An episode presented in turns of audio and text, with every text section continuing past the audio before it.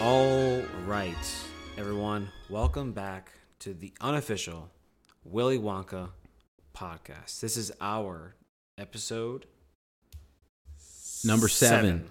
It- Seven Costanza. That's that's quick math, also. So this is our seventh episode. Um, very happy to be back. Uh, my name is Eric. And I'm Ryan. Uh, is we are co-hosts of this podcast. Equal hosts.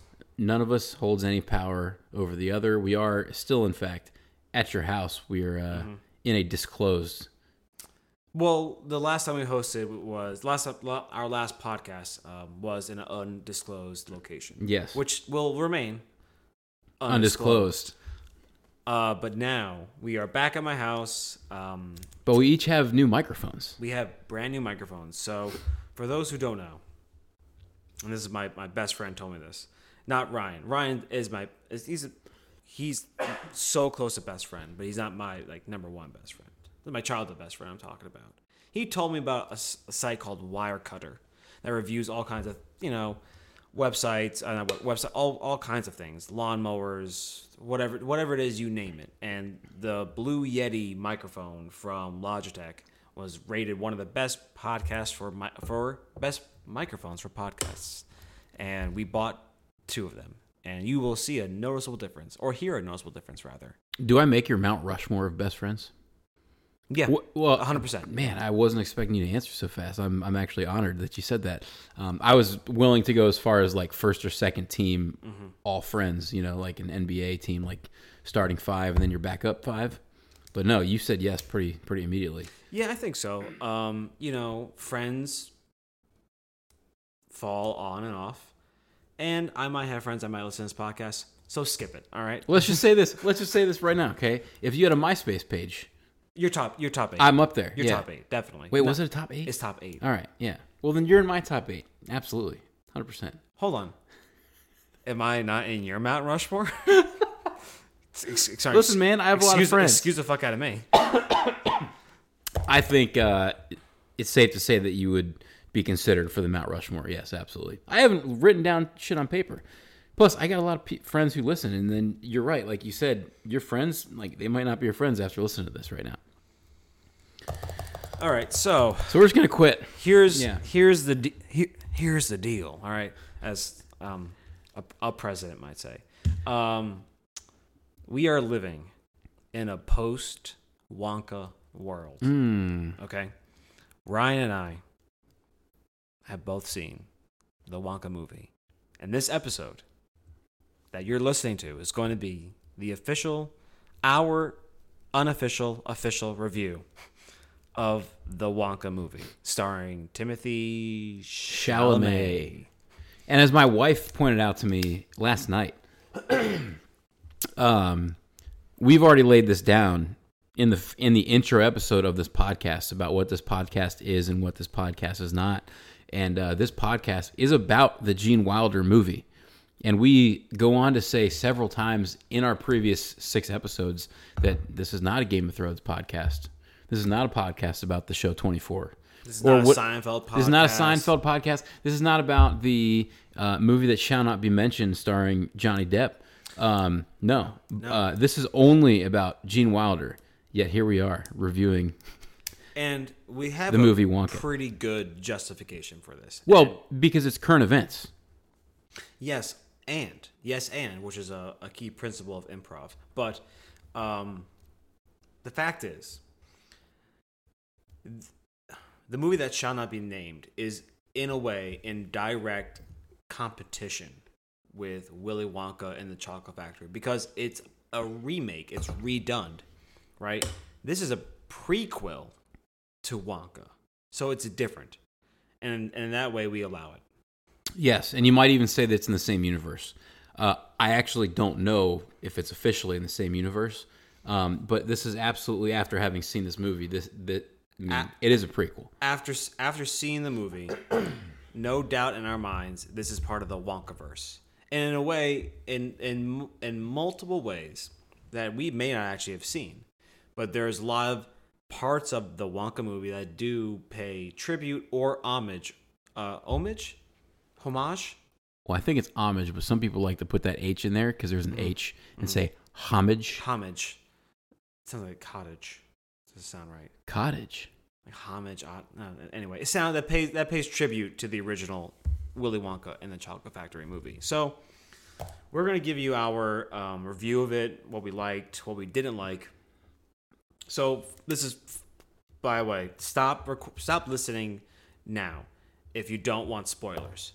Also, stop listening now if you are already bored because it's it's probably gonna get more boring. Wait, all right. So you got about probably like 30 seconds to maybe 60 seconds left. You don't have to stop listening right now, but uh, because I do want to throw out this stat, because this is our seventh episode, lucky number seven, or some people like to say lucky number sleven. Yeah, I think that was a film. It was a good movie. Seven was also a film. Seven was also a film. We're not, What's in the is not- box? this is not a seven podcast. All right, but uh, since this is our seventh episode, there's a stat that I want to throw out there that 90% of all podcasts end after seven episodes. And then 90% of the ones that continue after the seventh episode stop after seven more. So um, if we're talking about the amount of numbers of, or sorry, if we're talking about the, the number of episodes that podcasts have that usually end, we're talking 14. So this is officially our halfway mark to do or die. Yes. Uh, and we ain't gonna die. Let me tell you that. We're determined. I'm sorry. I just thought something really funny that I forgot to mention to you. um, going back, we are not going to die, and um, but Not actually die. I mean, you know, the podcast's not going to die. yeah. But uh, just just to give you guys an idea of um, the the quality of microphones we were using previously, I had bought them off of Amazon, uh, and they were okay microphones. Uh, I just recently watched um, in the Navy, as we call, a training video, uh, and they used the same brand of microphones that we had as props to throw against the wall. So that's kind of to give you an idea of how much of an upgrade we have in this on these microphones. A training video. So, yes, but you're saying that these are props that they throw up against the wall, Yes.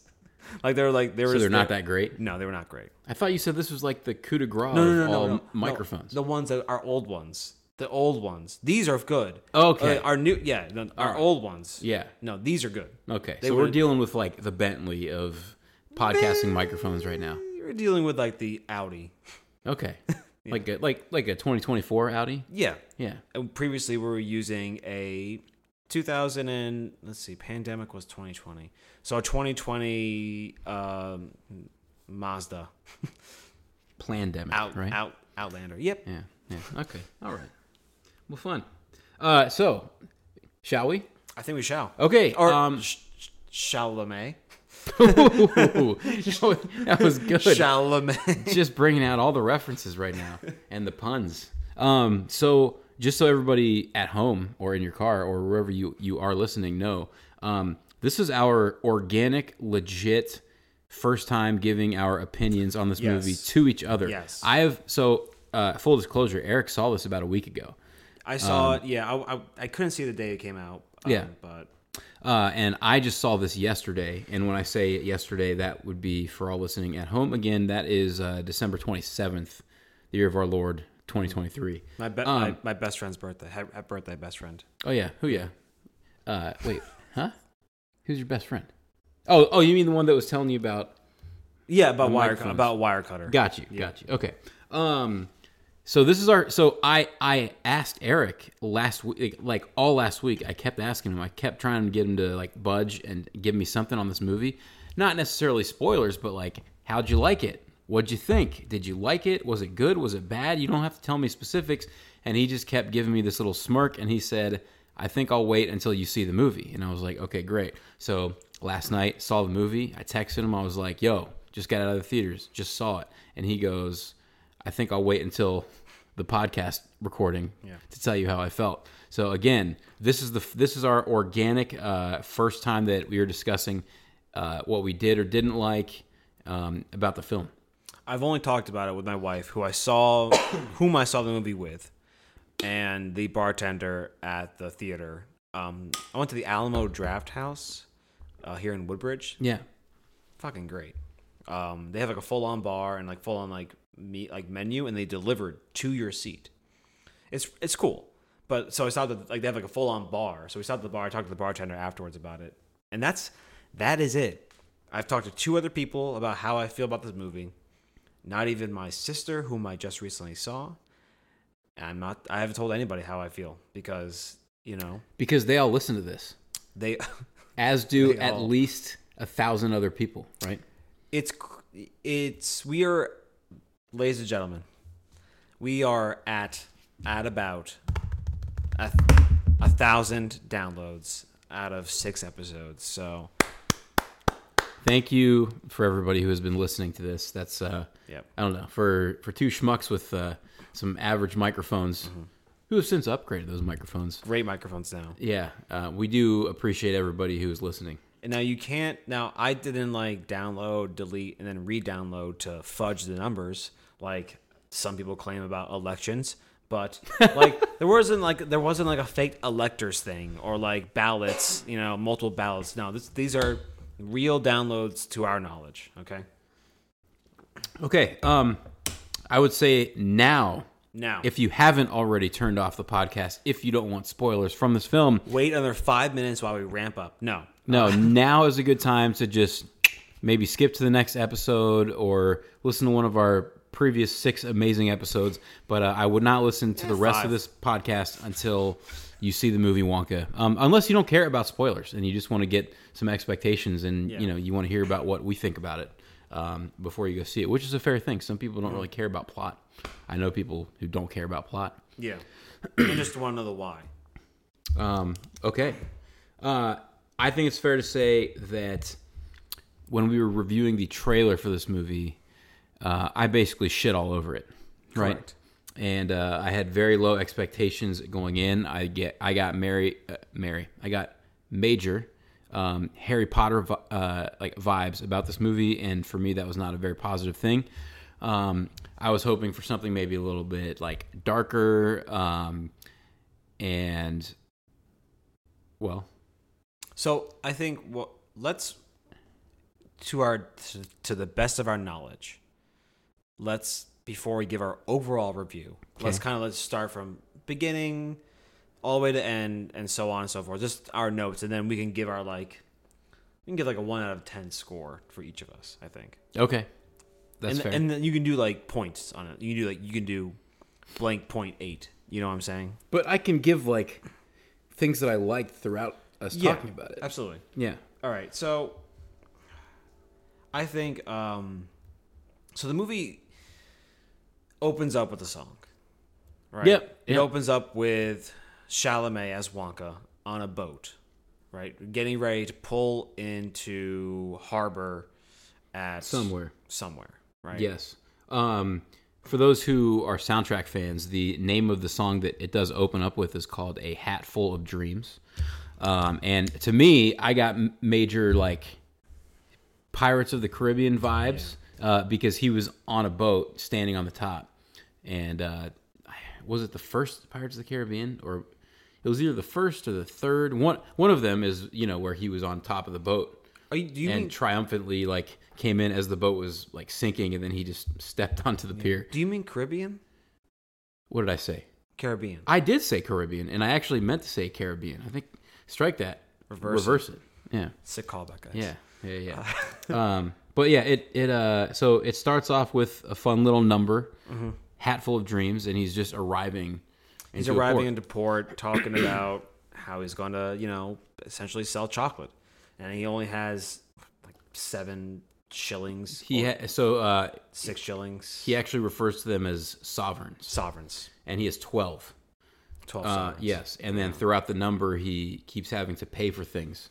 You know, shoe shines. He gets fined for standing around in the corner by the or in the plaza by um. He drops like a pumpkin, and then he has to pay, for for one of those. So, uh, yep, and then he ends up not, and then he ends up with no sovereigns at the end, Zero sovereigns. Z- zero Zero sovereigns, sovereigns. uh, which is interesting. I wonder if, um, and I may be getting ahead of myself here, but if you remember in in uh, Willy Wonka and the Chocolate Factory, when Slugworth would come out.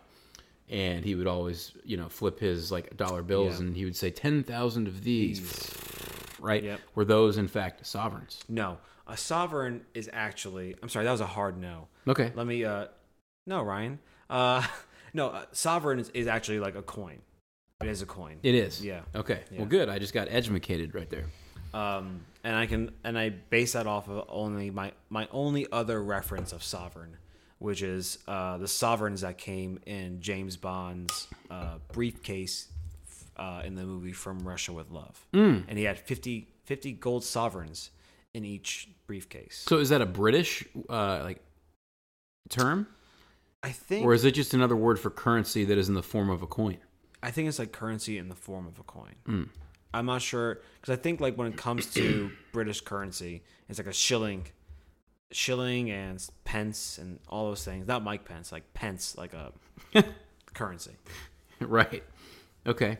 Um, did you notice how in while he's singing this song, um, and one of the things that I tried to do while I was watching this movie was catch subtle references to the first f- Yes. film. And one of the things that he did while he was singing was he went down the staircase that he was walking, and then he went up back a few stairs, and then he went down the staircase again. That was very Gene Wilder esque when they were walking into the chocolate room. That, but that was the first thing that I caught. Um, that was a, a callback to the original movie. Your memory is going to be a lot fresher on that, so I'm looking forward to all the other callbacks. I know we we definitely have some noted, but um, I was uh really I wasn't paying attention as much to the callbacks, just quite that at that yet. I was trying to absorb it all, but Yeah, well, I mean, that, I mean that's that's fair. I I happened to see it by myself. Um, my wife took the kids, and so she just let me go and see the movie. So I happened to just be, be watching it um, alone. So I was able to just be like in my thoughts right there, and I just like busted out my phone and I just took some notes as I was watching the movie. Um, right, but so then he ends up on a on a bench. yeah, so alone, he ends up with, cold? He ends up with like one sovereign, or like I almost I think none. You might you might have one sovereign. I, I think I think so. He did have one, and then he ended up giving it away for something, and I can't remember what that was. He actually no, you know what it was? It was a it was a unhoused woman and her son. That's or, right. or child rather, and asked if he, if if he had any money, and he gave. I think he gave her the last of all of his money. Right. So and then he and then like Ryan's saying he ends up in a be- on a bench, and this is like wintertime. It's, it's cold. It's cold in this um, region that he's in, and um, he's on a bench and he's like he's opening up his um, briefcase. His oh no not not briefcase. What's what's what's another word for? No, I think I think it might be it. It is. It is uh, referred to at least in the soundtrack as Wonka's case. Wonka's case. So Yes. like this is like a big. It's a case like it's a big boxy leathery. le- Imagine. I'm sorry to like Yeah, no, go uh, on. like interrupt, but imagine a snake oil salesman, yeah. right? And they set up shop just in the middle of nowhere, and they just open up this this big like box or this big case, which is about the size of a suitcase.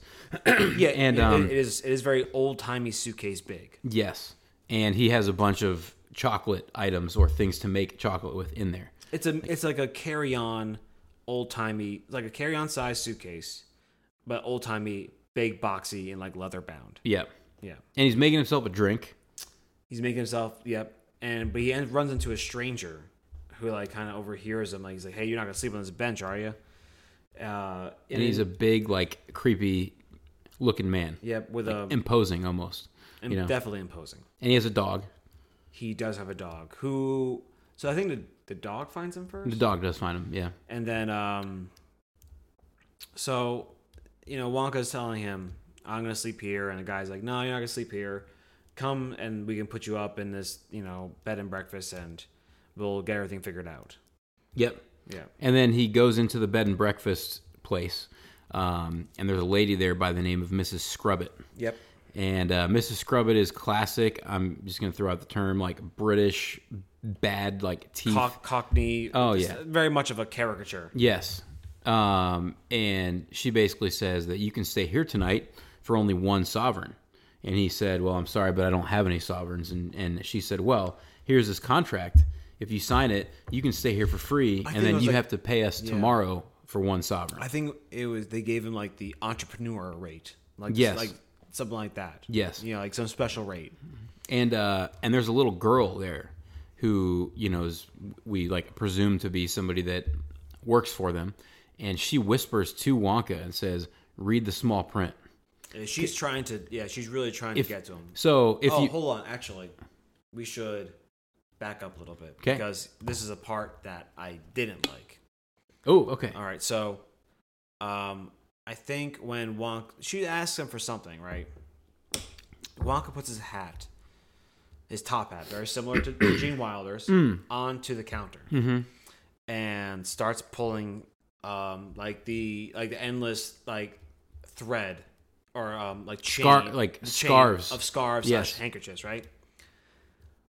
Wonka is not some bullshit, phony fucking magician. He's not doing this low level fucking sleight Magic of act. hand magic bullshit. but he does claim to be. When he introduces himself to Mrs. Scrubbit, he said, "I am something of a magician, a chocolate maker," and he says something else, and I and I can't remember what the third thing was.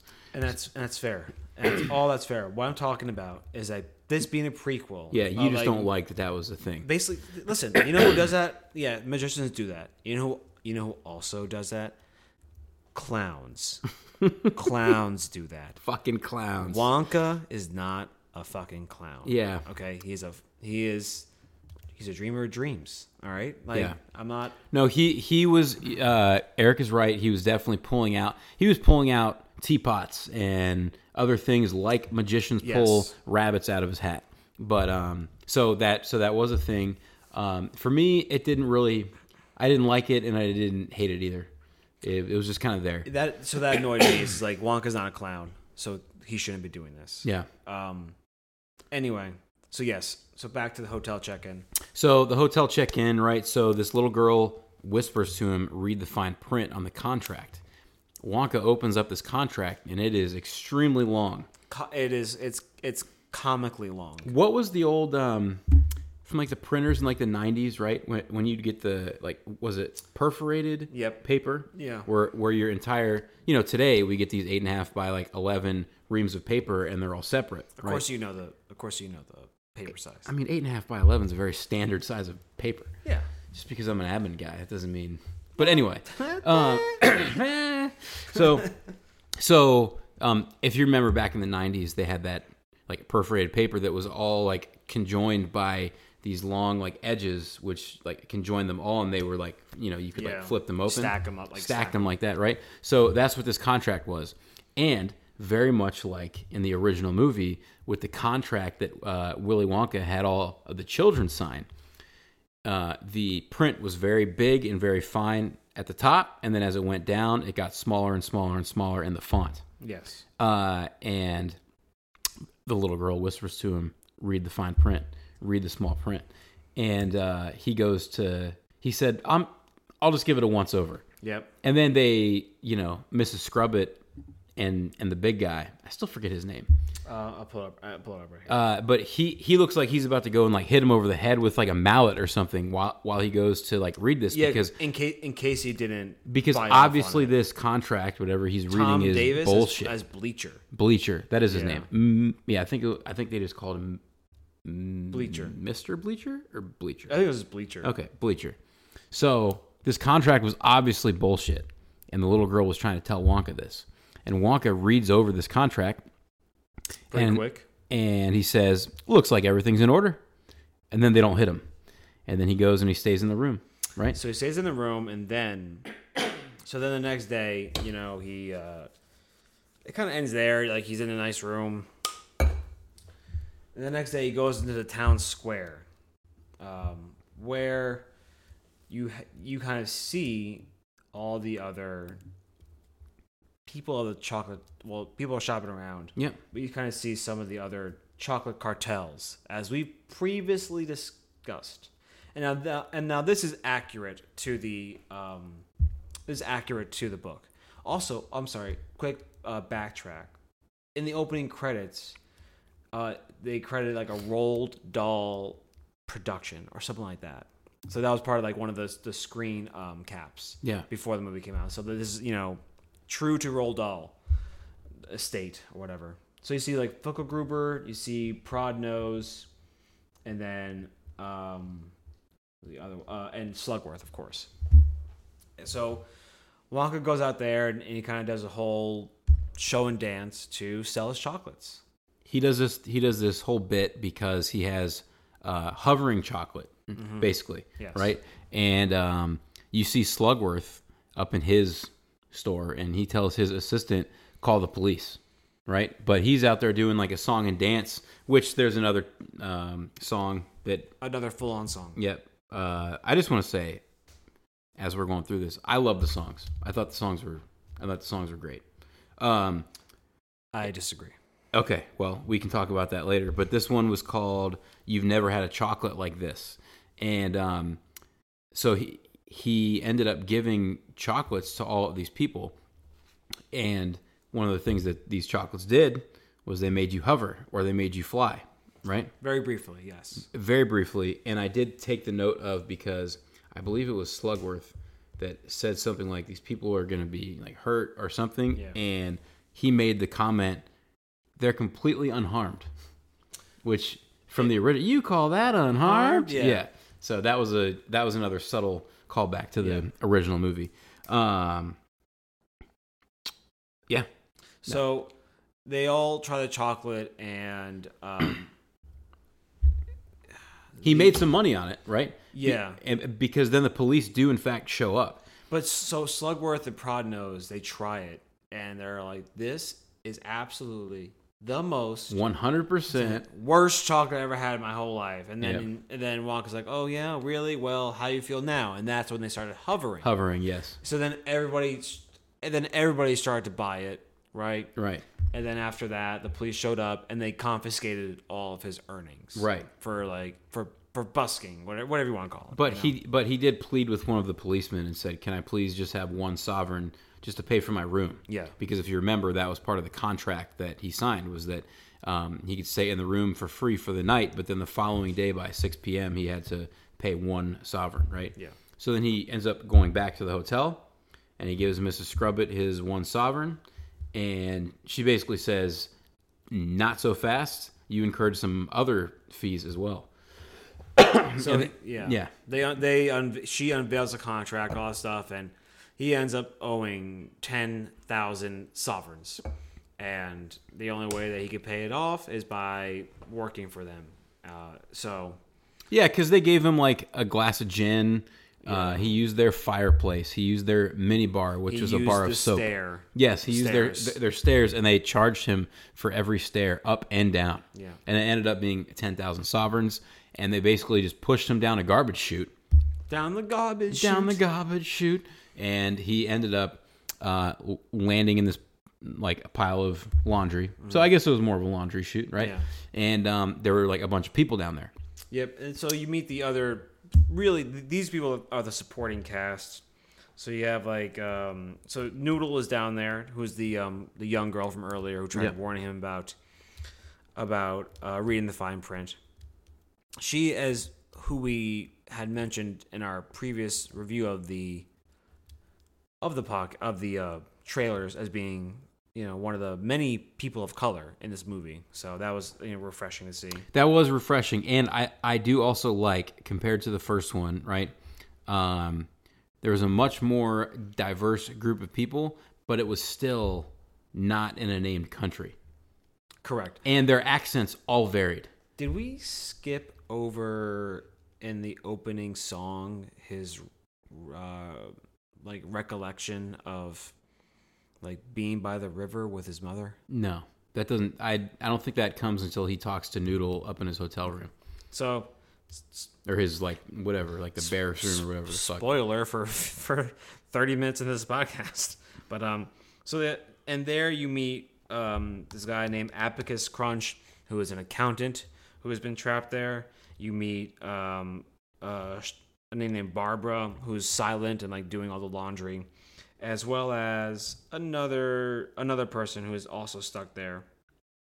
Piper Benz, I believe. So you mean if, if uh, and also Larry Chucklesworth, uh, who's a comedian who's stuck there, and uh, and I, I love that guy. I, I thought he's probably one of my favorite characters in this whole movie. He's like he's this, he's this bad comedian, makes jokes about like having many ex-wives. He only has one ex-wife. Like it's a very it's a classic caricature of a bad comedian. Hmm. And uh, uh, I thought all of his like like stupid like lame cliche jokes. Yeah. because they are so cliche.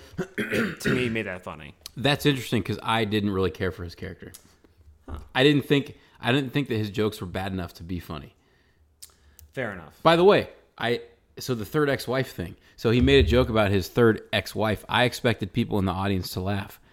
Crickets. Yeah. Crickets. Nobody in the in the audience in the movie theater that I saw this at was laughing. Another, by the way, this is a double, by the way.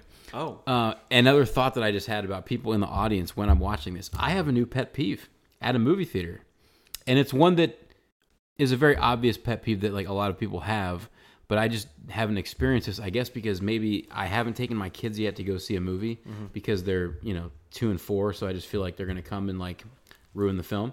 Um, but uh, man, there was a family sitting next to me, and they brought their like one year old. I mean, had to be. Why? And, and the kid was whining f- and crying throughout this movie. oh my god. And I was just thinking to myself, like, how can you have no awareness that you're ruining this movie for other people? There were absolutely times in there that I was like, maybe I should just walk out of here and just go to like the one that's like 30 minutes after.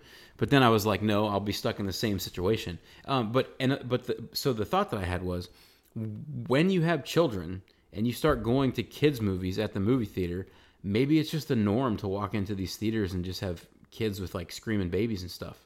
I mean, Why even bring a? I mean, I get. The, well, hold on. I, I guess I get the logic in it that there, there are other like there's other there like there were other younger kids like in that in that family, right? yes. But they're they were older than that. Yes. So what are they gonna do? No. Hi- hire a babysitter for the one year old? Well, you know what you don't do? You don't bring the baby to the movie Yeah. theater. Like, I'm sorry. There have been so many times. Like, I used to be an AMC like gold like member. You know what I mean? Because I used to go to the movies all the time by myself with dates. Then when I got married, and like you know with my wife, like all this stuff, right? But um, Fucking once I had yeah, bragger. right but but once i had kids you know what i stopped doing a lot going to the movies it just did it just stops happening at least for a long period of time or you don't go as frequently like it needs to be like a date night where you Yeah. have a babysitter or something because you don't want to be those people and bring infants or babies to the fucking movie theater I I agree. Um, I agree wholeheartily. You know, I uh, not that I, I don't have kids. Um, that's okay It's but you know what? I understand. You know, families. I, I have respect. I get it. You know, but there are a few areas, I believe, children do not belong. Young babies, you know, under let's say what two and a half, three, probably shouldn't go to a movie. Like I think by that age, they're probably able to have like like formidable memories of a of a movie like that, Or at be- least to enjoy a film of and be Of a children's movie, of a children's movie which is designed to like entertain kids, Right. right? Also, uh, breweries and wineries don't bring and bars don't bring your fucking kid to any of those places. I can't tell you how many fucking breweries I have been to that families bring their whole fucking kids there and they're like all over the cornhole boards, just like standing on top of them, throwing the bags in them. This is a place that sells alcohol for 21 and over. Keep your fucking kids away from there. I just want to say that uh, this podcast is firmly rated PG 13. We've exceeded our fucks by, I don't know, probably six or seven. So we might have to pay a little extra fee Yeah. um, to the to the chocolate to cartel. Yeah. And to Prodnose. By the way, Prodnose was the third chocolate car, cartel member. Um, I had to look his name up because I didn't even know what it was. Because I don't think they mentioned Prodnose at all in the, In the- like original movie. You know, they only meant no. They only you see Fickelgruber's name on Right. like on an Like advertisement. the chocolate bars and stuff. I don't think you see Prodnose at all. yeah. So, um, but anyway, Sorry. You know. so mid, uh, uh, mid podcast rant. Okay, so um I mean, we are really getting into like the specifics of the movie, not so much like a review. We're kind of like Oh, yeah. going through, which is which is fine. I think yeah, probably need to pick up a little bit here. Yeah. That, uh, okay. So just some other um, notes that I had written down. So basically, uh, after we get introduced to like Wonka's like team for the movie, that is Right. you so know yeah, he's, he's down in the basement. He's trapped. right. Um, he goes up to like to his room, and Noodle comes in and tells him that he's never had chocolate, or that she has never had a chocolate. Yeah. And he's like, "What? Yeah. You've never had chocolate?" And She's, she's, also like, orphaned too. But "Yes." And she's like, "Still haven't." you know, like still like still which, haven't. which, by the way, that's that that is a that's a um, pet peeve of mine as well. Is that she's like, I never had chocolate, and he's like, You never had chocolate? She's like, Yep, I still never had chocolate. Like, like it's a very common reaction if somebody were to tell and i know that you would say this specifically but if somebody said sorry i've never seen a james bond movie you've never seen a james bond movie nope i still haven't seen a james bond Yeah. movie like okay asshole I didn't You grow know? up the same way you did. like, I I fuck that is one of my biggest pet peeves is when people are like, You haven't seen Godfather? You can't even call yourself a New Yorker. Like, fuck when we went to boot off. camp we had people who had never seen snow yeah. and for me coming from columbus that's a very normal thing to see every year is snow. So i was like you've never seen snow? To you know uh, and, Yeah. and that's a very common reaction and i'm allowed to have that reaction. Like i can have a double take there. Yeah.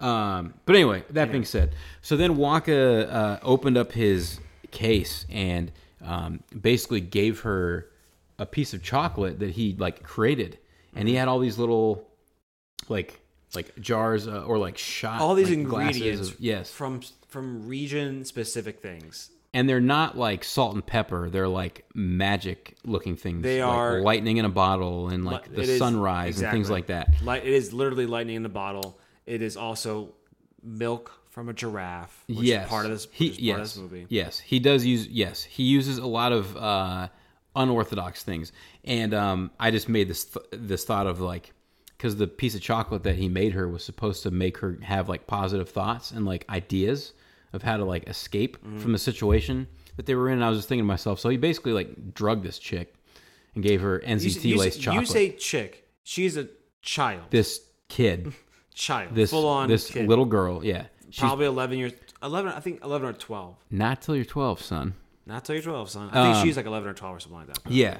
So he basically gave her like NZT laced chocolate, and by NZT I'm referencing the movie Limitless with Bradley Cooper, which was the pill that made him like infinitely smart. I you know? just recently saw that movie. it's like for the first time. Yeah, like You've never seen Limitless? You've never seen Limitless. I ju- it, it, it's a it's a it's a good movie. I thought I thought it was a fantastic You know movie. I've seen it a number of times, You know what it's not good enough for? What's that? To make a fucking TV series out of. Hmm. which they did, They did. and Bradley Cooper was in it. No, he's- Um, no. he was absolutely in it. Is he in he it? was not a main character, but he did show up from time to time. he was I'm running sorry. for Senate. I'm sorry. and or presidency. That's right. He did. it, Yeah, that's right. I, I'm sorry. I thought you meant like he was like the main character. He was not the main character. No, absolutely not. Um, but it was. but this think- is. I'm sorry. Hold on. This is not a limitless podcast, this is not a limitless podcast. and we are. And we are. All right. anyway, so he's in the. okay. So, um, so basically, for this movie, Wonka's trapped in this place, held down by these people by contract, and he's thinking of ways to like escape because he's in this town to to sell chocolate. He right? wants to make a fortune by selling chocolate. Well, That's his whole business. Because of, because I think this is where he reveals it to Noodle is like his mother. yes, he's His mother. he has vision he so we basically get a flashback to when wonka was a young boy and he was traveling with his mom in a boat basically you know down a stream which i thought to myself was very much like the chocolate river in Yep. the first movie where he has wonkatania right? Um, and it did look kind of like that. But um, his mom used to make him the best chocolate ever right? And then she says to him uh, you know, there's a secret to like making the best chocolate ever. And he's like, what is it? And she said, I'll tell you when you're older. And then shortly after that, she got sick and she died. Yep. But she did leave him with a chocolate bar that said Wonka on it, which was their last name. Yes, and, and very much in the font of of Wonka. It's you know, the Wonka font. So- Yes, that you've seen in the like original film and in this new one here. So, um, right. So he basically works with Noodle. He needs giraffe's milk to make these new like chocolates that you know is gonna wow the town. because he's out. He's, because he's out of chocolate. Because, He's out of milk. but but also, but why is he out of chocolate? Oh, well, we have oh uh, because yes, thank you for bringing this up. He's out of chocolate because somebody keeps stealing his chocolate in the middle of the night. The little orange man with green hair. Right. Yeah.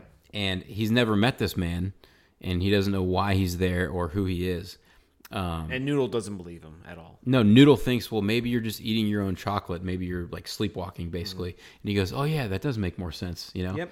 Uh, but we come to find out that it is a little orange man with green hair, uh, and then we're introduced to the like Oompa Loompas Later um, on. a little bit later in the film. But uh, so anyway, like he goes on, he um, they they go to the zoo and they basically drug the like attendant with some more chocolate. right? Yes, the the chocolate. I think he calls it like a night out or something like that. Yes, and, it it basically like it takes you like a night on the town. it's like three or four. It's like he describes like three or four drinks. It's like the first layer is a Cabernet Sauvignon, such and such, such and yeah. such, and then it's a then it's a this and it's a that. So, you know, the the zoo attendant uh, guard, you know, gets gets drugged, passes out, and they go and they. I think this is also another number as well. I think he's singing as well. It's like a slower song when he when they're getting the, the giraffe milk. Yes, yes. Yeah. Um, in fact, that one is called Willy and Noodle at the Zoo. Is literally what it's called. Oh no, sorry. There's a uh, there's a preface to the actual song that's called For a Moment, which, Yeah. if I had to guess, uh, this would be if if this soundtrack had like singles. Uh, that were like released on like the radio. Uh, this would be one of them. It is a beautiful number, again, in my opinion. Um, so they end up getting the giraffe's milk. They got giraffe's milk to make chocolate. So And then he- yep. yep. And they get back.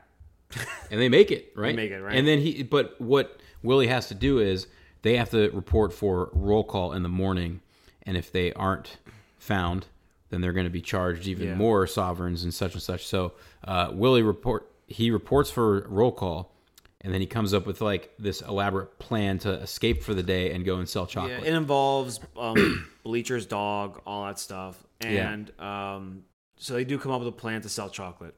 By the way, there was a just a little minor note here. This has nothing to do with the first one, but um, there was a trolley that passed by, Mm-hmm. uh, and there was a number assigned to that trolley, and the number was two three. You know, for some reason that number has no significance to me. Yeah, well, that's that's just too bad. Actually, no, no, it's my favorite number ever. Uh, Hoo-yah. Hoo-yah. yeah, um, yeah. Uh, okay, so um, meanwhile, the chocolate cartel, Fickelgruber, uh, Prodnose, and Slugworth all basically pay off this cop who was played by Keegan Michael Key.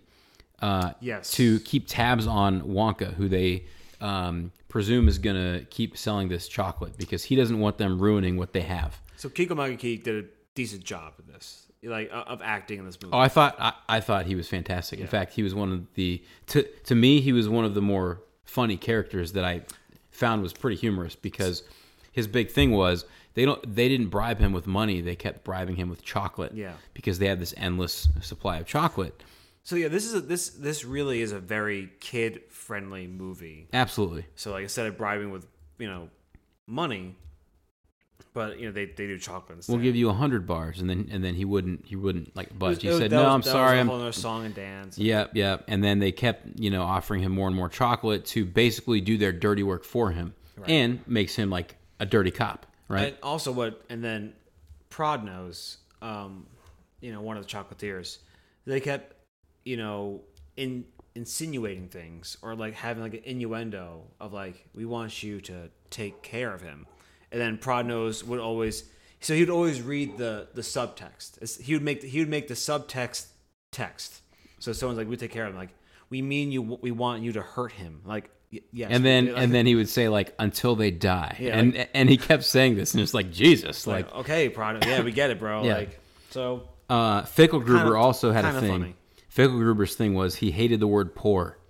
yeah, Anytime that you'd reference poor people or that you would even say the word poor, he would go "Huh," like he was gonna upheave, you'd retch. like yeah. like throw up or whatever. So you know, Um, there there are some some okay jokes in here, um, but all right. Uh, okay, so and then right, like um, the movie goes on. We go on to the scene where Willy leaves out this jar of chocolate, and like as a as a trap, he's trying to catch the Oompa Loompa, right?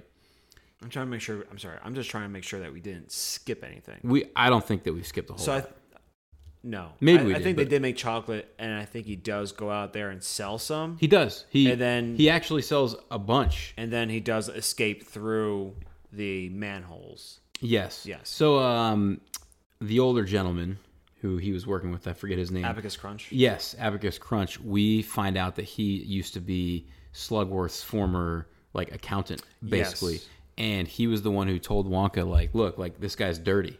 He keeps these books, but then he keeps this this other set of books, which is his actual All funds, his, all of his bribes. all of his bribes and yeah. everything, and they keep it down in this vault, like Oh, underneath. We uh, we skipped underneath that, the church. We skipped that whole part of it when they're they're bribing the officer, but the officer got there through the church. yes, through Mr. Bean, who plays the the priest. Yes, the actor. Gosh darn it! Why can't I um, remember his it. name? We have it. We have it pulled up here. No no worries. I used to watch Mr. Bean as a kid, but the actor who plays Mr. Rowan Bean, Atkinson. Rowan Atkinson, is the he's the priest of this church, but it's really a fake church. It's not, you It's know, right. It's a fake church that or at least it's a corrupt. it's a corrupt church. church, that Rowan Atkinson is under. He's under. He's on the take as well.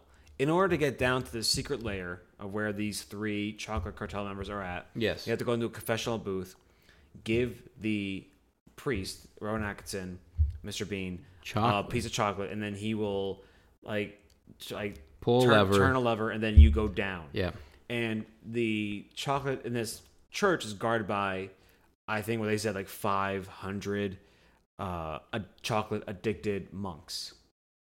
everybody. So basically, you know, as an adult, like real life, we all get um, tempted by money or you know, like things of that nature. But this is a kids movie, so just replace that with chocolate, and like that's what this movie was. You know. Yeah. Um. So anyway, um, he's trying to catch. So now he's trying to catch the orange Oompa man Loompa, yeah. with green hair, who is an Oompa Loompa. And Who is, is- famously played by Hugh Who, Grant. Who Grant. Yes. So he ends up he does contract this. It's somewhat of a, it, it's a trap. It's a booby trap. It's not a full on. Um, It's a trap, man. He fucking catches trap, this guy yeah. in a in a, a glass jar, what's it called? One of those machines. Um, oh gosh. a dude. trebuchet. I just made that up. It's not a trebuchet. It's like one of those elaborate machines that to perform a function. It's a Yeah. uh, a, a Rube a Rube Goldberg device, but it's not that. It's wow, good callback. Yeah, it's not that. But he ends up getting High trapped into a glass jar. Yes. That's and by the way, so here, all right, and here's like one of the, uh, okay, um, Who Grant playing Oompa Loompa. They have him almost at like shin height. He is very, very, very small. Yes. he is not Oompa Loompa from original Wonka movie small. He's like at your knee. And he also advertises himself as being a large Oompa Loompa, Right, he does. which we which we do later find out he was actually a smaller one, and he was lying. and it's, it's by a joke. Like he's like, "Oh yeah, I'm at you know the average Oompa Loompa was like, you know, 39 inches.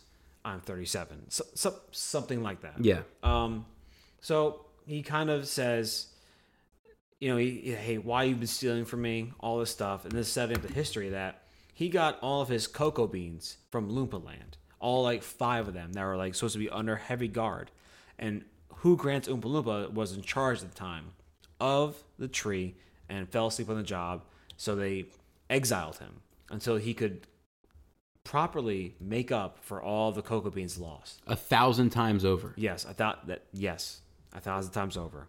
So he has been stealing from him over the years, and he once again, uh, who Grant? Uh, did he, did they give him a name? Lofty. Lofty. You're Yeah. right. Oh, Lofty was his name. it- this is uh, this is Oompa Loompa as credit, but I think you're right. It's Lofty. Yes. Yes. So Lofty is the name, and then like he tricks him again, and he escapes with the chocolate. But when he let so so basically he's like talking to Wonka about all this and he tells him the story and then He sings a song, by the way. He, And- he and- sings a song. It's a good. It's a good Oompa Loompa song. It's wa- in, it's and it in the was funny. style. It's in the style of the original. Yes, with slightly changed lyrics to this one. And what I thought was funny is that once he started to like dance, he was like, "Oh, sorry, like I already already started, started, dancing. yes. I have to keep going now." And then, um, but he he basically made Wonka think that they had a deal, and then he took the chocolates anyway.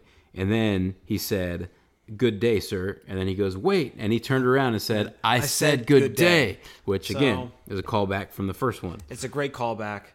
Um, something that we did skip over is one of our, I think, joint. We okay. Listen, we briefly, okay. We we started. Here, here's the here's the deal. All right. Here's the thing. Here's the deal. All right. And we we started talking about the movie right before we started recording, and we're both like, "Hold on, no, we can't do this." But we both did mention the double huh, which is kind of funny. So I think that happens before, uh, when he's like brainstorming with Noodle. It about- does. Yeah, he's like, he's like, huh, like, oh nothing, oh huh, a double huh, right? So like that's kind of kind of one of the funnier parts. No, uh, like uh, it absolutely was. It was like one of my favorite parts too, and it, and it did happen twice in the movie. Um, because you know you'll just be talking to somebody, Yeah. and then you'll have a moment of silence, and if somebody goes, "Huh," and then you'll say, "What?" and then somebody will say, "No, no, nah, like it was nothing." But if they go, "Huh," again, Like- they address that and said, "That's a double, huh?" Yeah. you know, and so that was kind of funny It's because they clearly had a thought. I think Noodle. I think Noodle had that. she did. Yes, And but then Wonka had it, and Yes. if you remember, the, light light like turned on over his head, Yeah. which was a little bit of like symbolism, if you will. Yeah. Um, but then that later happened. I will. What's that? You said if you will, and I, If you I will. Said, oh well, thank you. I will. Thank you. Yeah. um, and and it does happen at one point later on in the movie. So let's just pick up on the story here. Yeah. So, um, okay, so he takes back the chocolates. I said good day. Um, Wonka ends up continuing with his little scheme. He keeps escaping. He eventually gets the money to create his own store, which is right across from uh, Slugworth's and like Prodnose. It's, it's in the town square. It's where he set up shop in front of, and now he's like he finally has enough money for the rent of it. So, uh, on okay, he doesn't have the money yet. So hold on, no, he does have the money to set up shop, but they have to escape for it, and they do escape. All of them do, because they're all escaping through the Yeah, I was talking about when they get the when they get the shop set up. Um, didn't Noodle like surprise him with that? They all surprised him with that, I think. Yeah. But okay, because I think I think they finally did calculate they had enough money. Oh, this is what they did because they turned Mrs. Scrubbit and Bleacher, Right. and they put them in love with each other. Yeah. Uh, by some like shenanigans, and that like distracted them, and they were all able to like escape and then I'm get just out. getting so I'm getting a little caught up. I think on when they were when he was sent off on the boat. We're not there yet. Okay, right, Yeah. let's keep going. So they eventually so so the cop right so Keegan Michael Key, um, his character catches on to what they're doing. Because Wonka does do another musical number in the street and he goes down this pothole not a pothole manhole? Manhole. yeah so he goes down a manhole and a part of his garb gets caught in between the manhole cover um, and he like pulls it up and he knows oh so this is how they're getting away. So he basically catches on to their plan and he informs Fickelgruber and Slugworth and Prodnose about this plan. And they eventually go to the Scrubbits and they cue them in on this too. Yeah. Um, and they eventually sabotage Wonka's new store that he has, which is a huge hit on the first day. So right? yeah, that, that's what I'm trying. I think that's where I'm getting caught up on. It's Yes. just like is so the sabotage happens before he gets sent off on the Yes, Okay. it is. It is. right. So he opens up the store. All these people come That's in. right. He has You're these right. like magical like candies. You you know you can eat the basket. You can eat the cup. He, you so he does eat the cup, very similar to again another tribute to the original, where you know Gene Wilder does bite the teacup. Yes. Um, uh, there is we do see a boat in a river, very similar to Wonkatania. Like it's a, it's a, it's a fake river, like with like cardboard, like moving up and down. yes. So you see like a boat like that, and huge, massive success. Yes. success. Yes. Uh, in fact, there's another song, "A World of Your Own," another single that's probably, or that would be a single um, on the soundtrack. Um, but one of the customers is At about to walk end. out. He's the first one. And- yes, and his hair turns blue, and he grows a blue beard, and he's like, Wonka, what is all this? And Wonka takes a bite of one of the like pieces of candy, and he basically, uh, what does he say? He was like something sweat, like Titan sweat. Yeah. Um, something like that. a- anyway, basically, he's like, this has been poisoned. This has been like sabotaged. And then everybody in the store that's had any of the chocolate or any of the candy, Hair's growing. their hair turns a different color, their face turns green. Yeah. And so basically, they all riot, is essentially what ends up happening. Um, and the store gets caught on fire, and what was a huge success is now an epic failure. Yep. And at the very end of that, the chocolate cartel walk in and basically say, "We just did this to you." And I think Fickelgruber, in, in a bit of a like a comedy moment, basically says, "We did it," you know, Yeah. just like admitted it, just like outed Oh, themselves. well, Prodnose. Prod knows It's did probably like, it's a shame this happened. Like, yes, because we did it. Yeah. Something like that. So everybody else goes back to the hotel, Yep. And this is where they make him the deal. This is kind of like the low point. You know, this is Yes. after the story's arced. That like, hey, we have enough money here to pay off everyone's debt to uh, Mrs. Scrubbit, including Noodle.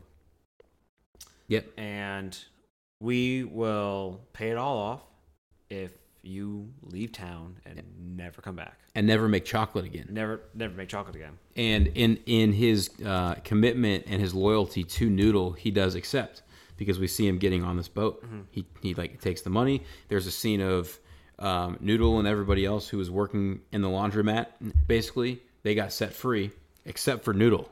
Noodle was actually the one who was kept there uh, because It they, they offered the Scrubbits an absorbent money. amount of money to keep her there. Which we'll find. We'll, we'll just we'll just um, to talk about that here in ten minutes or so. Yeah. Um, and so the next scene is Wonka going away on this boat, and he's basically saying like, "I'm sorry, Noodle. Like I didn't, I didn't mean to, like hurt you, right? Was Noodle there? No, no. He, but he's like saying it, you know, just as a, Yeah. you know, So now he's on he's the really boat. speaking to the audience. But He's on the boat, um, and it's, it's outside. So he's his, his seat's outside, uh, and he is joined by the Oompa Loompa, Lofty. by Lofty. yep, Lofty shows up. So Hugh Grant um, does an okay job in this role, right? I I understand they wanted to use him because he's an actor, so he can deliver these things, and maybe they couldn't find a little person who could have delivered the same way that Hugh Grant may have. But you know. I don't know. Maybe there maybe there was. They just didn't fucking look hard enough. So anyway, Dude, I thought he was fine. I mean, like what, like what, for for a digital, uh, like two foot and a half nothing cartoon, and also like realistic CGI version of a of an Oompa Loompa. Like I thought, I thought he did a great job. Okay. I thought he was fine. I know we had our like reservations before, um, and our disdain for how could you possibly take this role, Hugh. yeah. Who do you think you are? uh, but I thought I thought he was fine. But um, so he shows up on the boat, Yep. right, and then we get our other huh, double huh, right, because he realizes that but before that, Oh, go Hugh, for it. Hugh Grant's like, "Hey, you're close, man. We're almost done. You're you almost paid me off. You just need, I just need one more jar, and then we're settled." yep, And he's like, "Well, too bad, dude, because I'm not making chocolate anymore." He's like, "All right, well, I'm gonna follow you anyway." So that's when like, he, and you might see in the trailer like he he he has this whole little setup as well. He's like laying down in his like reclining chair. like he's gonna go to sleep. Yeah, and he's like, and Wonka's like, huh? And then Hugh Grant like pops up like, what? Oh, nothing. Okay, and then he goes back down and he's like, huh? Like, all right, double huh? Like, what's the deal, Yeah. right? And then he devises his whole plan or whatever. He kind of has an idea come to his head. No, that's when he discovers that. So, um, one of the things that I think we forgot to mention 40 minutes ago was that Wonka can't read. Guys, we are film this. Listen, it's fine. Listen, so we both, we both only seen this movie once. Okay, when we go back, okay, to where he was reading the contract, where he said everything looks to be in order. Holy shit! We, we this is He- a, this is a major subplot. This is that like we a forgot. huge like I'm sorry, subplot guys. was that Wonka can't And read, and that's and why people. it all escaped him, and that's why he was captured in the first place. Is because he, can't- couldn't read the he fine print. read. And that's you know what, bullshit. All right, Gene Wilder is a fucking brilliant man in the role. I don't believe for a single second that as an adult that he couldn't read. But he was a young adult in this movie, and as a child, he had his mom in a boat, and his mom died of, we presume, some kind of a cancer or something. So who I mean, there was nobody there to teach him how to read. So he just he he even like admits in the movie he's like, I focus my time on making chocolate, not learning how to read. Also, Noodles teach him how to read this whole time. So Noodle teaches him how to read throughout the film in very like small doses, right? It's not a major plot, but it is a it's an important subplot.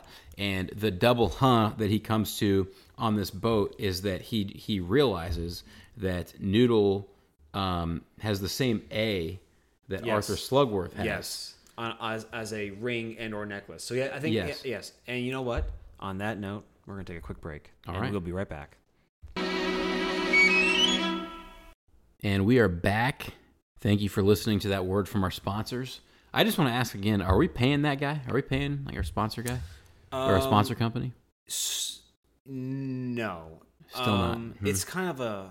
I don't want to say it's like a. Uh, are you familiar with the term um, blackmail? Uh, yes, I am. I it's it's kind of so it's kind of like blackmail where um, I'm being forced to do something, and if I don't do it, then I will get a negative result. Mm. So it's similar to that. Until they die. Something. Yep, exactly. So I have to. We have to have sponsors. Uh, tell you about you know my pillow or whatever it is until Blue Chew. Blue Chew. yeah. All the good stuff. Yeah. Uh, Yeah. Black Rifle fucking coffee company, whatever the fuck. That's a dumb. That's a dumb coffee brand, by the way. So is my pillow. Not a coffee brand, but for the pillow. Yeah. Yeah. I'm also not a fan of any um like big veteran gimmick uh brands out there. Like there's like that, that Hotel Tango uh brand of like liquor. They do Yeah. uh whiskey and vodka is like and it's like in the shape of like a flask. Yeah.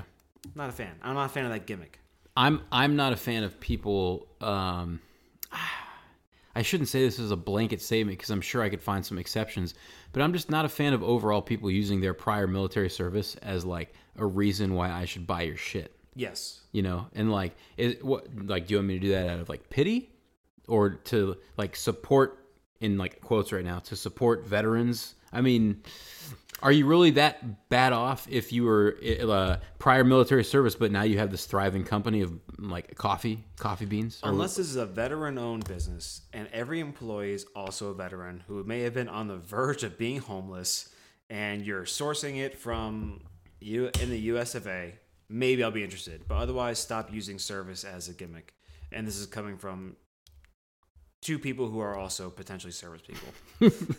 potentially Potentially. Yes.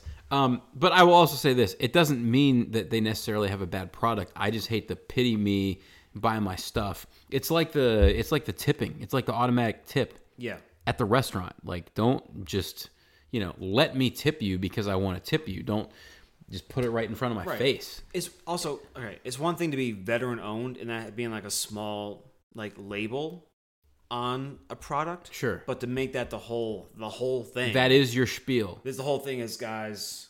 You know, no, that's that's an instant turn off. Unfortunately, I think it works. And also for those in the military, when you like get something that says it's military grade, we know. That goes to the that lowest bidder. That's that's bullshit. So like, we're not gonna buy the oh military grade. Oh oh no, thank you. I'm gonna go back to Dawn. Like I mean, pretty much anything that's military grade is that's not a good thing.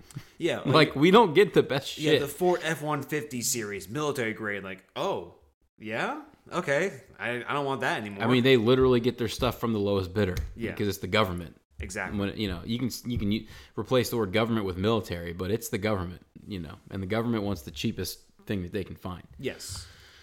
Anyway, Anyway, Wonka can't read, guys. we've had some pretty good rants on this episode, and I got more, but I'm I'm saving them for future episodes. Um, so anyway, future episodes. well, yeah, we're only on episode seven. We're Oh, no. planning to take this to the to the moon. You know, Oh, at at least fifteen episodes. That's the standard, if you know, Yeah. in my opinion. Um. Anyway, what's And we're good. We're Okay. good. Uh, so so here we are in the movie, right? Back to the movie Wonka. Um, Wonka comes to the realization that Noodle may have some ties to Slugworth Yes. because of this letter A. That's that's what that's what causes him to Right. He has that. and then he has the suspicion that something doesn't seem right, something's fishy, and then he checks to, to uh, or he wants to go talk to the captain of the boat, and there ain't no captain on the boat. just a bunch of dynamite. It's just a bunch of dynamite. There's a bomb. So that's when Lofty jumps off the boat, and so does Wonka. Yeah. And then we see from a distance the boat explodes, And the chocolate cartel sees that, and, and like, they think that Wonka's dead. yes, right? Um, but as we know, he's not because he swam. Uh, in which another comedy moment moment in the film, which I thought was was very funny, is when we find out that he didn't in fact die. He says um, that during his swim back, he came up with the perfect plan that uh, everybody could use to that. Um, you know, they could basically overthrow the chocolate Yep. cartel and then sell his chocolate. And he goes something to the effect of, and on mile four, it's when I finally realized. and I can tell you this as a swimmer, four miles is a long fucking swim. Oh yeah. I can tell you as a non-swimmer, that's a really fucking long swim. Yes. Um, anybody who swims the mile is a distance swimmer, and that's just Yeah. extremely difficult. I mean, in high school, as you know, because that's as far as I got, a 500 is a distance Yeah. swim, which is not even close to a mile. A mile is like 1500. Dude, Michael Phelps is not even. He, he, he's never even swam four miles in a row. No, no. Uh, I well, also mean, have no basis of knowledge for that. Well, I, well, I highly doubt that. I don't Um, want. I don't want slander. But Michael Phelps was not a mile swimmer. He was a, I mean, he, he actually swam a myriad of events. It has gold medals in almost all of them, if not all of them. But uh, if we're talking about people who swam the mile, we're talking about like Katie Ledecky. Um, for those of you who are swimming fans, Yeah. um, or or Olympic fans in general. or just American Olympics in general. Yeah. You know, Simone Biles is coming back for 2024. Is she really? Yeah, it's going to be in Paris. Uh, you know, I saw something on the socials uh, the other day. Her now husband, Uh, Um, Owens is the last name. I don't know. Th- I think he's a football player. he is on the uh, on the on the Wisconsin They they on the, on the Green Bay Packers. they they met on I think Tinder or some like dating app, and Wow. he didn't know who she was. Oh my God! That's according to him.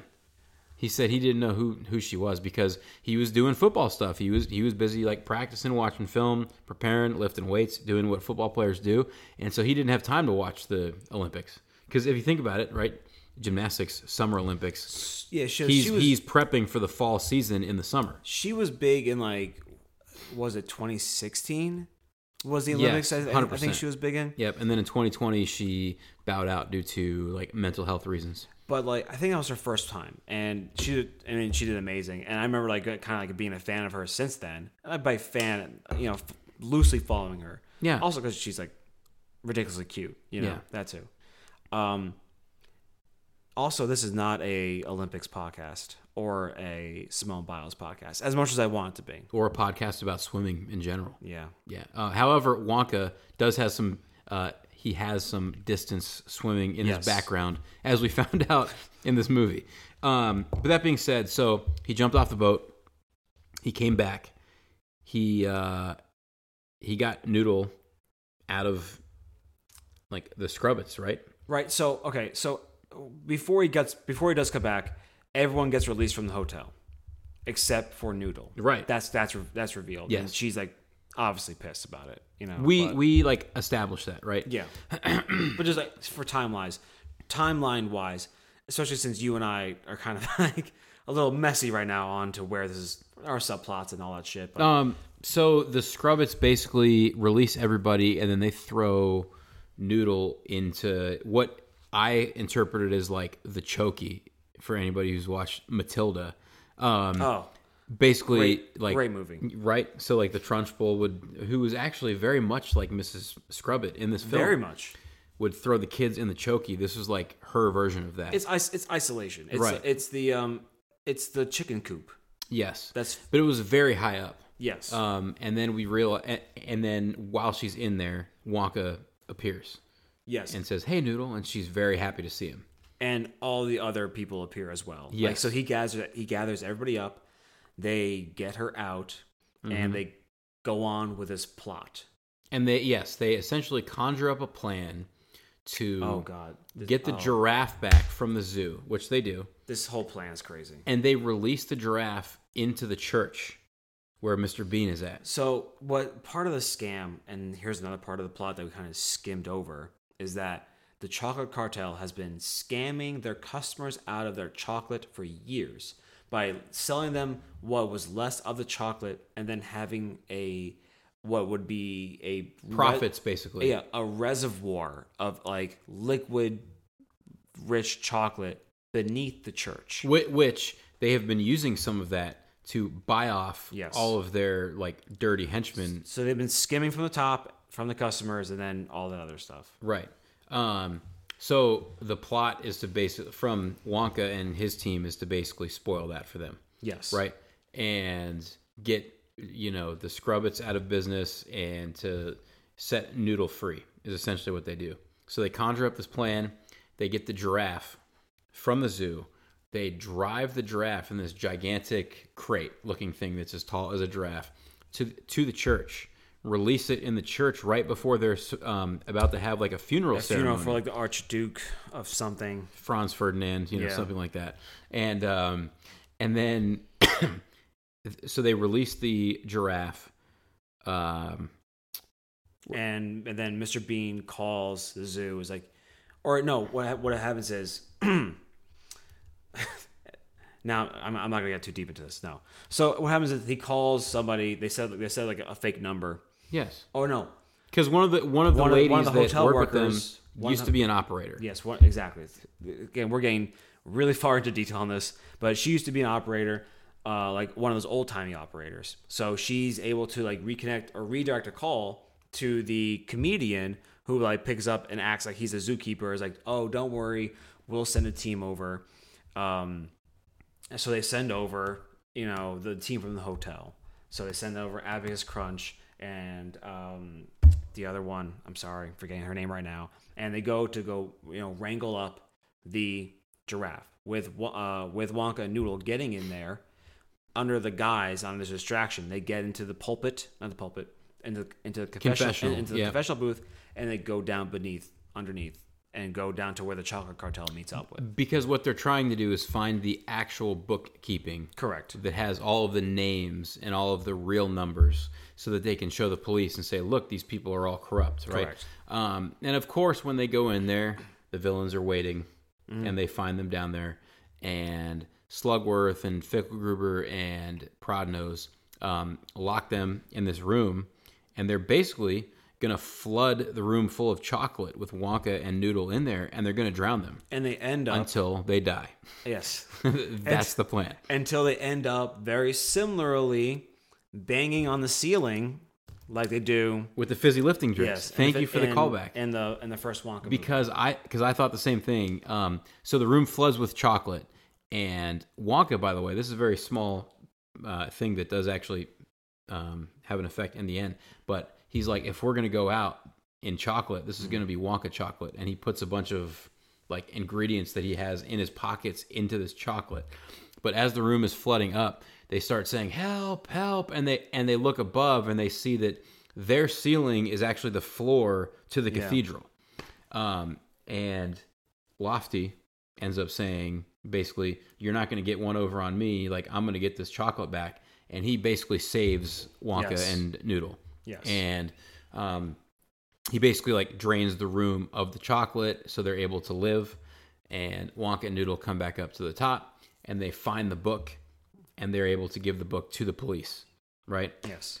Um, and then that spoils the plan of Fickelgruber, which, by the way, right before they, right before, so when they locked them in the room, Wonka had that jar of chocolate. He like magicianed his way and had this jar of chocolate, which they all ate.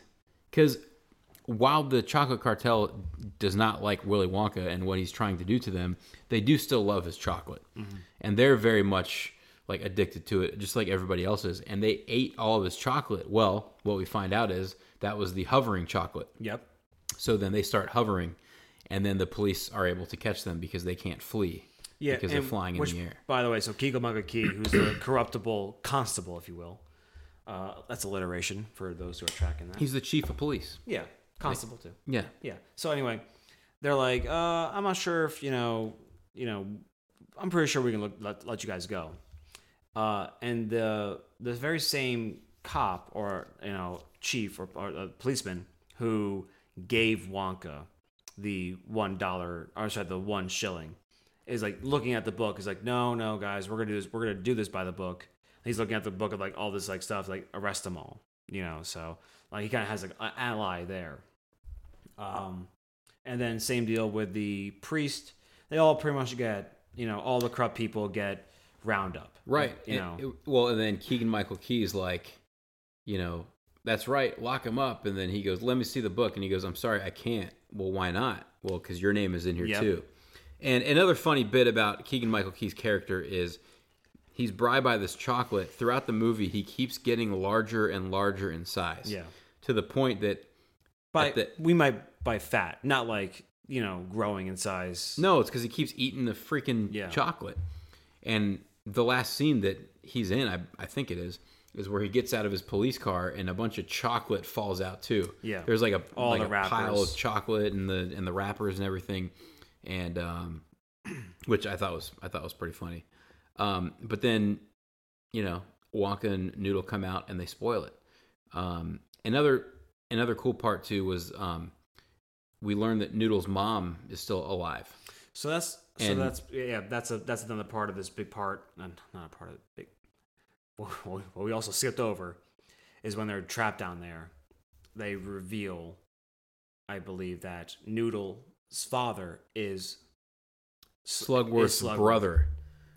It's Yes. Slugworth's brother because Slugworth um, ends up saying that his brother was a romantic, Mm-hmm. and I mean, for lack of a better term, he just couldn't keep his dick in his pants. Yep. And he ended up um, having a child, and that child was Noodle, and um, so Slugworth is Noodle's uncle, right? Mhm. No, uh, right. Yes, and and Slugworth wanted to keep Noodle out because she, she's poor, so he was like ashamed.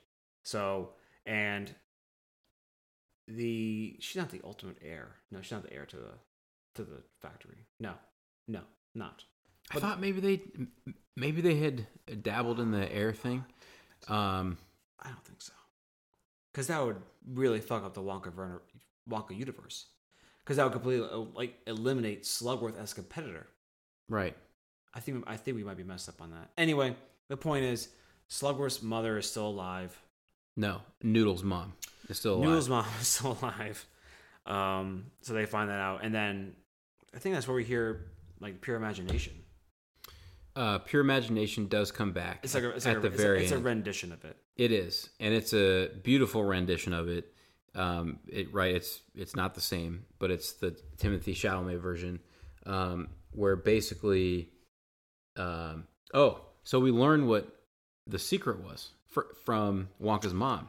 At the very end, yes, So it flashes back to his mom writing on this golden ticket he that she put in the chocolate bar. and he only reveals it because he gives out chocolate to everyone at this funeral, right? Because Yeah. there's, a, there's a large people who've gathered. and it's now all the chocolate that had come up from the fountain that he Yeah. made Wonka chocolate. Remember, he, He was made putting he all made into Wonka chocolate. Yep. And so now he sees all these people, and in the crowd of people, he sees like the image, or like he sees his mother, not really there, but like he sees it, yes, and she's like kind of giving like an approval or a nod a nod of approval, like yes, you've done it. right. So now he feels And then he has his Wonka bar Yeah. that his mom had given him, and he opens it up, and he looks, and inside is a golden ticket. Mm-hmm. And on the front, it essentially says, and I'm and I'm going to paraphrase here. Um, it basically says the secret is not what's in the chocolate, and then he flips it over, and it says it's about the people who you share it with. right. Um, and then there's this big like emotional moment. His mom shows up on the screen. It's in his mind, right? Yeah, Um, I, I mean that. it's fine. Yeah, I mean I thought it was a beautiful scene myself because I I had kind of thought you know it was kind of like the Castaway moment of like if you remember in the movie Castaway. I don't. Uh, no, I no, I I've seen it. Tom I Hanks? Don't. Did you say Tom Banks? Tom Hanks. yeah. Um, which didn't really come to fruition. But if you remember in the movie, there was this box. He opened up every box that he could find Right. on on his like island, except for one with a set of wings on it, and he didn't open it up. And there's been like renditions and like parodies of him like opening up, and there's a cell phone, and you know, Yeah. um, but. At the end of the movie, he like basically leaves the package on the address when he finally gets saved, and says something like, "This package saved my life," because it, you know, it was it was the Wonka bar to me. Yeah. It was this thing that he had been holding on to for the entire movie, and of course, inside was the secret that his mom had promised him at the at the very beginning of the movie, right? Um, and then we see Lofty approach him and deliver the line. So shines a good deed in a weary world. which is another callback to to to Willy, Willy Wonka. Willy Wonka. I, I, it is not in the book, so No, no, but it's Merchant of Venice, Correct. right? And um, that's when he says, you know, Wonka tells Lofty, "I need more than just a store. I need a factory." Mm-hmm. And then he lays out the vision with the rendition of pure imagination, Yep. and uh, it, you know, basically goes through him building this chocolate factory. Mm-hmm. But it, you know, it's very like CGI'd and cartoonish, but it's the it's the idea of him just like building it there. yeah, So I think that was about it. Oh well, and then there's a little post credit scene, which Yes. is where Hugh Grant does a little Oompa Loompa number, and he updates you on all the side characters. and they all went back to their lives and they did Lived and happily they- ever after. Yeah, they Yeah. did exactly. So Um, and then the Scrubbits got, I believe, They got- like arrested and yes, stuff. So and they because they tried to conceal the evidence of the poison by drinking it, but they got arrested. So it all wraps up. Um, is now time for our review on a scale of one to ten. Ten being Willy Wonka and the Chocolate Factory. All right, that's our ten for, for this scale. All right, so it's, it's impossible to achieve a ten unless you're Willy Wonka and the Chocolate Factory, the original movie. I'm going to give this a 6.3 out of 10. Why Um, so six point three? Holy shit, that's real specific. I think so. Um, I was almost, I was going to go closer to seven, but I backed it down. Timothée Chalamet's first of all, I don't like as much. I don't like that, that there's many that, that that there's that many songs in there, like full on musical. Don't need that. Thi- This was a little bit more of a musical. Like Yes. the first movie obviously had its songs, but I I don't believe it to be a musical. But you could, if you wanted to, you could definitely call this movie a musical because of the number of songs. It opens. It opens with a song. Yeah. You know, um, I don't like the amount of songs that are in it, and then the acting, in general, specifically from Chalamet, and from Noodle, fell very flat. Mm. Now I, I understand that Noodle is a child, preteen actor, um, but conveyed zero emotion through her face through the entire movie. Really didn't like. I think Charlie did a much better job, like showing excitement, all this stuff. Noodle was flat. Chalamet was flat, not great. There are some decent jokes in there that I did appreciate, um, and some emotional level. I know when her being, re, re- you know, Noodle being reunited with her mother was fine. Um, and you know, Keegan Michael Key was good, and some of the callbacks were good, and Hugh Grant's was was good. Other than that, not. It's not. It's not. It's not a bad movie. It's a fun movie. It is a fun movie. I would watch it again. But comparing it, and putting it in the scale of Willy Wonka and the Chocolate Factory, like, all right, zero is the movie that shall not be named. shall shall not be named. Willy Wonka and the Chocolate Factory is ten. Right. You know, it's it has some good callbacks, um, but uh, it's just like it's not nearly as good. Um, and the songs weren't that great, in my opinion. Did it meet your expectations? What- Did it exceed I think them? I think I lowered them so hard it did exceed it. Like it was it was it was a fun movie. Yeah. I would encourage people to go watch it. Yeah. and to save their judgment until seeing it. yeah. It's just it's not going to be a timeless piece like Willy Wonka and the Chocolate Factory. It will not be timeless. Mm.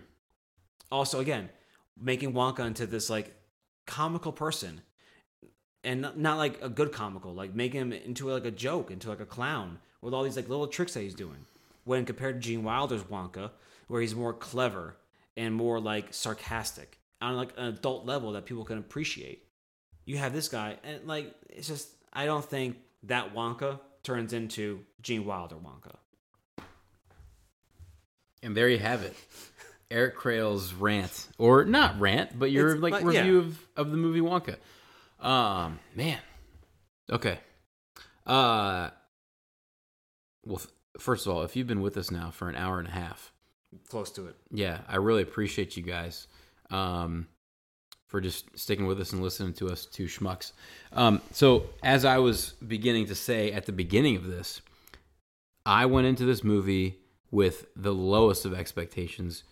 Um, was expecting pure bullshit, um, very Harry Potter, like British things that I'm just not into personally. When I walked out of that theater, I thought that movie was wonderful. I I really did. I was emotional. Um, I I personally loved the songs. I loved the soundtrack.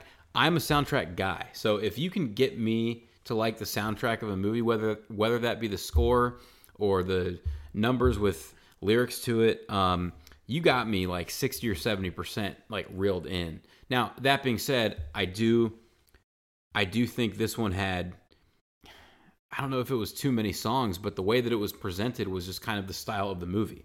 Like th- Yeah. this um is an interpretation on the story that was slightly different. This is not necessarily Johnny Depp interpretation where it's just weird. Um, although there were there were some weird elements, uh, but it's not Gene Wilder like Willy Wonka esque almost at all. Um, but I was still okay with that as I watched this film and and the story that they told. Like it was still believable to me. So I believe that this character that Timothée Chalamet um, played was a younger version of Willy Wonka. So I still believe that he could have developed and evolved into the Gene Wilder character myself. Um, but I thought that the plot was good. I thought it made sense. I thought the songs were extremely catchy. Um, and I think the reason that I liked it so much is because I went in with such low expectations. Yeah. Um, if I had to give it a number, I'll be honest, man. Uh, no, I do not give this movie a 10, but I do give it a 9. Like, I, I'm a solid A minus, like 9. Um, I, I didn't have too many issues with it. The one, just because plot wise, right? If you give me a story where Superman can fly and then in the next scene he can't fly, like I want an explanation for that, right? Yeah. So th- there were some little things where I was like, okay, well that doesn't quite make sense. Uh, Noodle went to go steal some milk for him, and he goes, Noodle, number one, that's stealing. Yeah. And number two, I need giraffe's milk. So he already presented this thing like he wasn't okay with stealing, but then they went and proceeded to steal a giraffe. Also- and, like and the balloons and, all and steal steal whole thing of balloons Yes, which was from the- a vendor. You know, they borrow Yes. they borrowed a giraffe, they brought the giraffe back, but they stole a whole thing of balloons. Yes. Yes. Um, they stole they when they stole the giraffe later. They borrowed they took giraffe milk, but then to escape that is still theft.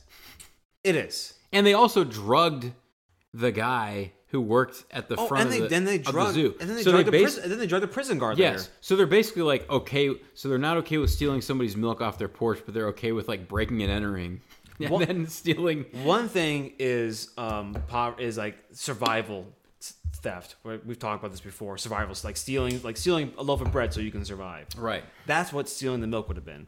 He's okay with taking advantage of people. Who care where he's got it? The point is he's got, got it. it, yeah. Yeah. Um. So I did have an issue there. Um. A nine is really high. I know it's really high, man, but I'm just telling you how I felt Wa- when I Willy, came out of the. I know Willy Wonka and the Chocolate Factory is ten. Yeah. You're giving Wonka a nine. I mean, I can, I, don't- I don't- can just tell you that when on my way over here, while while doing some prep earlier in the day for our future episodes, on my way over here, I was listening to the soundtrack of Wonka because I, I like the songs are in my head. I don't know what to tell you. Like, I I thought they were very I thought they were very good. Um, it it it is different. It is not the same as Is- Willy Wonka and the Chocolate right. Factory. I understand So that. I guess what I'm telling you is Well, like I. I do admit that I'm just okay with the different that they presented us. And you want to hear something crazy? I just did already. Well, here's another crazy thing. We started this podcast. Eric and I started this podcast asking ourselves the question if you had to sit down with your children and watch a movie as their first movie, what would it be? And it was Willy Wonka and the Chocolate Factory. I had the thought of this could be a movie that I take my son to for for his first movie. You know, Well, it better not be because it better be Willy Wonka. I mean, you're well. You've already he's already seen you've Willy already Wonka. yeah you already showed it, Dude, I have some video on my phone of Charlie, who is my youngest. Uh, it, it's a coincidence that his name is Charlie. He was not named after Charlie Bucket. He was not. But he was watching Willy Wonka last night and like singing the songs. And like Jack, you know, in his like two year old voice. And then Jack was like quoting the movie with me and he was saying, I said good day. I oh, mean, Oh, yeah. I That's the mean, be- so they're the already into Willy Wonka and the Chocolate Factory, but they've just not yet been to the movie theater. So I considered bringing them to see this. maybe maybe part of the problem I have with the songs is that they are very much a modern day movie songs you would need. The songs you have in the original Wonka Willy, Willy Wonka movie are that of the time, right? They're not many. So there there's what three songs that are not sung by Oompa Loompas. No, f- four. So it's uh, Candyman, Yep. uh, Cheer Up Charlie, Yep. Pure Imagination, and uh, and I've got a golden ticket. Right, those are like the Okay. four. And then you have the then you have the Oompa Loompa songs. Yep. All those are like not not really grandiose per se, except for you know I've got a golden ticket, and they're all like not like these big productions like a musical. So you know it's I think that you know I, I think you can appreciate them. a little I definitely appreciate them a little bit more. I don't like the musical bullshit, but Which I'm fine with, by the way. Yeah. If if you don't like musicals, and by the way, I'm not a big musical number guy either. Like, um, it's just not really my my thing. But Mm-hmm. I think uh, tying it into a story that I'm already interested in, like Willy Wonka, I, I was okay with it. Yeah. You know, if that means anything. So, um, I I went into this movie thinking I was going to hate it, and I I'm just happy to say that I was wrong. At least for myself personally, so I enjoyed it. I, we, we recommend i mean if you're listening right now if you have seen it i, I know i'm going to go see it again. I know that for a fact. Uh, we might go see it together um, ryan and i. You know we planned that and we talked about that. It's just schedules didn't allow for that to happen. Uh, if you haven't seen it go see it. I know if you know there's all these spoilers but I, I do recommend going to go see it. If you're if you're listening to this podcast like our podcast as a whole but this one specifically especially this deep in you should go see the movie wonka. Uh, take your kids. It's very kid friendly Oh, yeah. It's I don't, 100% I don't think there's any swearing. I think i may have caught the word damn yeah. at one point but um it's it is very fr- kid kid friendly and i think they would really enjoy it and i think you would too. Yeah. Um yeah good movie man i, I mean i know you gave it a six but that's still 6.3 yeah i reserve the right to up it later but which is fine It won't. It, I don't think it won't go lower. Um, but it really is a. It is a fun and it is a fantastical movie. Uh, it's definitely designed for kids. I'm not sure how much of that is adult in mind. I did. I did not mention my favorite joke in the entire movie, and it's such a small joke, is that uh, what the Chocolate Cartel. I think Slugworth is calling the church to go speak with like Mr. Bean, and he's like in the middle of the mast, and he calls like the pulpit phone. There's like a phone like in the pulpit. he just picks it yeah, up he's like, "Hello, pulpit." Like, like, who, like in the middle of mass. Like, who does that? Like, it's it's a stupid joke, but I th- I thought that was funny. Um, all right, I think, I think that, does that wrap up our review of it? Yeah, yeah. Um, Um, we're on to a separate segment here. Um, my sister, Audrey, uh, sent us, sent me and Ryan, full on fledged Wonka bars. Uh, we will post it to our unfortunate uh, X X, account? account. We again, we haven't done anything about changing that. I'm so sorry. I did take a picture of it. I believe you can find it on Amazon, um, and we're gonna open it up here. We have I, I haven't opened. She sent it to me like a month ago. I've been waiting for us to re-record. Does does Audrey listen to this podcast? She does. Uh, major shout out, thank you, Audrey. We really appreciate it. Th- I mean, this is a straight up like Wonka bar, like Just like in the original movie. What what we are opening up right now looks like the traditional Wonka. It's not the Scrumdiddlyumptious bar. It's not the moon pie version. Yeah. It's just your straight up Wonka bar. So what you're gonna hear is us opening up the bar. We we undone the wrapper. There's a silver outer uh, foil. We are if opening. there's a golden ticket inside, I think does there it- is. Does it go? doo doo doo doo? Oh, I think we heard that sound in the Wonka movie too. Th- There were tidbits Yeah. of like Wonka songs and Oh. sounds like all throughout the movie. And there is a golden see. ticket. Is there really?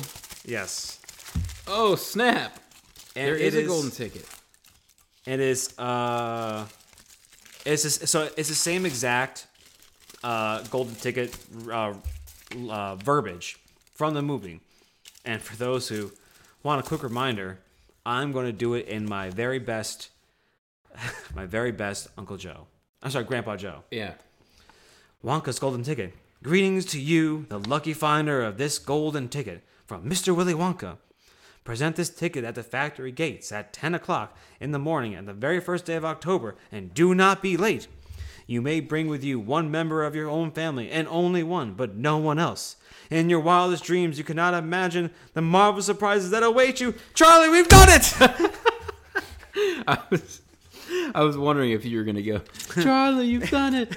So it's uh, it's pretty cool. This is a, a solid bar of chocolate. Feeling it in the package, I felt like there might have been like nuts in it, but it's like it's just Wonka. Um, it's Wonka like edged, not edged out, but like formed onto there. It's like engraved into the chocolate bar. I'm about to taste it too. So Yeah, here I we hope go. you guys like ASMR for some fucking reason. it's fine. It just tastes like a Hershey's chocolate bar, right? Hershey's. Hershey's. I th- um I will say that the golden ticket does not make it taste terrible, but No, um it's good though. So it says pack, packed by the Willy Wonka Company with love, and then it has a website wonkamania123.com. Yeah, that can't be official. Uh, so the ingredients are milk chocolate, and then it goes there. Um, eh, all of it sounds like pretty good stuff. So Giraffe's milk. What's that? nice. Kidding. So, no, this is good, man. I like this. yeah. Thank you again, Audrey. This is awesome. So uh, very cool. We've been waiting to do that. We're gonna have some more uh, candy stuff coming in the future. Um, stay tuned for our next episode. Uh, we might be revealing something else, but uh, Ryan. So right now, also listeners, uh, for those who you are tracking, um, I know this has felt like a very long episode. Well, surprise! It's been our fucking longest episode. I Um, thought this. I thought this episode was going to be like 20 minutes, well, you know, and then we just ended up going through the whole plot of the movie. So we're not gonna listen. We're gonna, Congratulations to us. we're not going to dedicate um, multiple episodes to this movie. We're just going to do one episode. So that's it. We're not going to talk about it again. Maybe not. We'll see. But stay tuned for some future episodes. Um, you got anything else, Ryan? Man, I don't think so. No. No, but just just you know, keep on listening. Keep on Um, keeping on. Subscribe to our X channel, our X uh, account. X channel sounds bad. Well, there's only one X in that. But anyway, at Podcast Wonka on X. Um, and also, like, subscribe, and send to your friends yes. and just let them know. Please do. Um, there's no commercials on this, as you guys know. We're just doing this for fun. All right. That's it. And this is our halfway mark minimum, right? Because uh, Yeah. we are officially at the mark where 90% of all podcasts fail. And uh, And we're, We're- super dedicated to keeping it going. yes, so thank you for listening. Yes. And we will see you guys in the next one. Bye. Bye.